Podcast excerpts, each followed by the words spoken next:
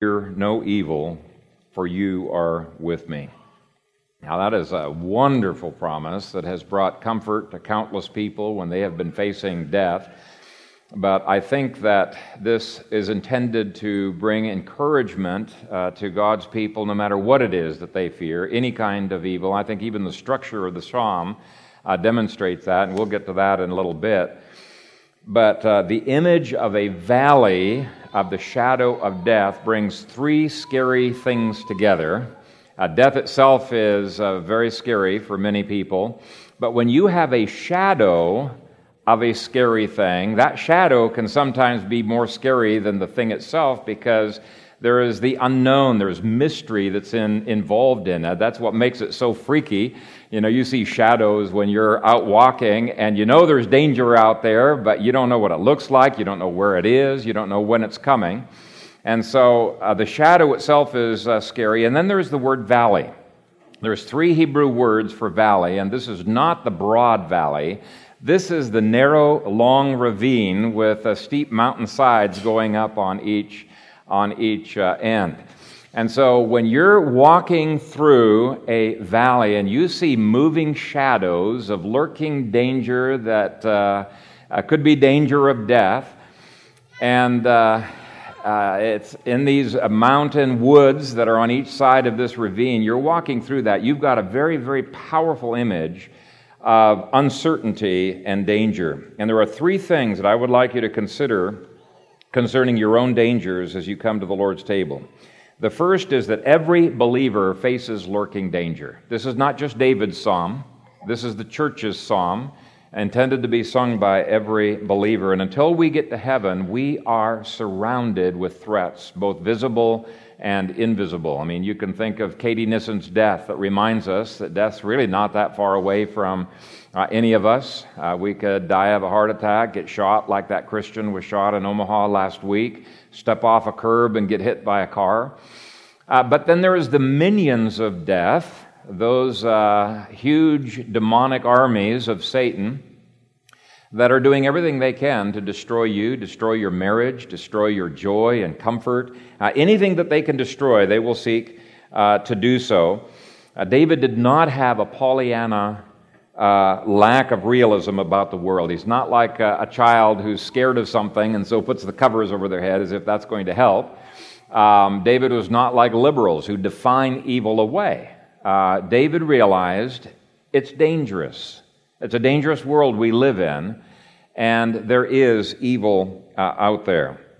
And you need Christ shepherding every day, because every one of you faces danger. And so when we come to the Lord's table, come with the knowledge that you need this shepherd. Be thankful that he is willing to shepherd you. And if you are wandering away from him, you better stick close to your shepherd, because there's plenty to be afraid of out there. And even if you're a sheep who's too stupid to know that there are dangers to be afraid of. Okay, the second point is that no believer needs to fear that evil. The phrase, "I will fear no evil," is at the heart of the psalm. And if you look in your bulletins, I've got a structure of the way that the psalm is written out. And you'll see that there are six parallel concepts or thoughts leading to the irresistible conclusion that we need not fear. And think of those six parallel thoughts as being the wings, the engine, the body, the comfortable seats, the seat belt, the fine dining of the Boeing 747 that you're on. Without those things completely holding you in and surrounding you, you would very rightly be terrified at 20,000 feet altitude in the air, because you can't fly on your own, and you cannot successfully face that danger on your own. But snug inside that Boeing 747, smack dab in the middle of the outline there, smack dab in the middle of the psalm, you need not fear. You can be comfortable. You can sleep. And that brings us to point three. Though the psalm is structured in a way that shows that every one of those six parallel concepts is what sustained David, I'm going to deal with the central one, the seventh reason that sustained him in verse 4. He gives us his reason for, "You are with me." And I think there is no covenant promise more precious than the promise that he gave, I will never leave you nor forsake you. When David was scared to death in 1 Samuel chapter 30, he did not, and there was good reason to be scared. All of his family was kidnapped, and his men were ready to kill him, stone him to death. But the reason he regained his strength is not because somehow he found strength within. The text says, David strengthened himself in the Lord his God. So he's basically saying the same thing as this psalm. He was saying, I will fear no evil, for you are with me. And so Jesus is the Boeing 747 when you're metaphorically 20,000 feet up in the air. He's the Abrams tank when you're metaphorically roaming the streets of Baghdad, okay? The table of the Lord is the sacrament of his presence where he promised, Lo, I am with you always, even to the end of the age.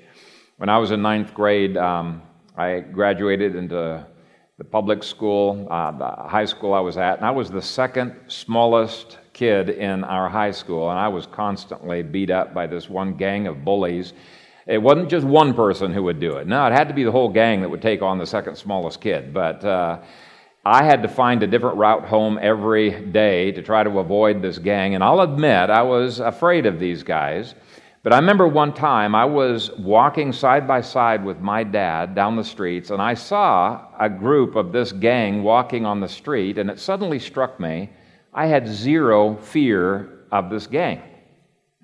And it was kind of a remarkable feeling. If you knew my dad, you'd know why I was not afraid. He was a huge guy. He could wrestle bulls to the ground. In fact, he had a bull charge him in the open field one time, and he had nowhere to run. He grabbed this sucker by the horns and flipped it onto its back. It did push him back a few feet, but he was a big guy. So I had no fear whatsoever when I was with my dad. And it was this sense of God's presence with David that enabled him to say, I'm not going to be afraid because God is with me. Even death cannot separate me from the love of God. And you may have your own fears. It may not be fears of death. It may be economic fears, social fears, fear of the future, fear of the present, danger, fear of having stage fright or something like that, fear of demons. But whatever your fear, what I would encourage you this morning is to not allow that fear make you want to run away.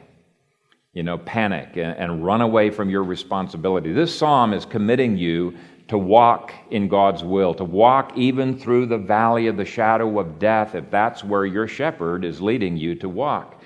Do not get paralyzed and freeze. You're committing yourselves to walk and keep walking in God's will. And when you do so, you can attempt to do the impossible that God commands you to do. And when you do it by faith, he says he will do the impossible through you. And so develop such deep communion with God that just praying to him will instantly calm your fears. Now, we try to avoid fear by running away from our problems or denying that our problems exist. That's not walking by faith. God does not promise the absence of danger. In fact, in verse 5, he promises the exact opposite. He said, this morning, he's spreading this table before you in the presence of your enemies. So he's not denying that there's going to be enemies, and he's not saying, I'm going to take all of your enemies away.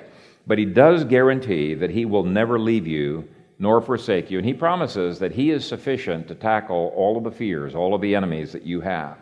So what I want you to do this morning is to commit yourself in the communion meal to walk in his will and to keep on walking, even if God the shepherd is leading you through the valley of the shadow of death.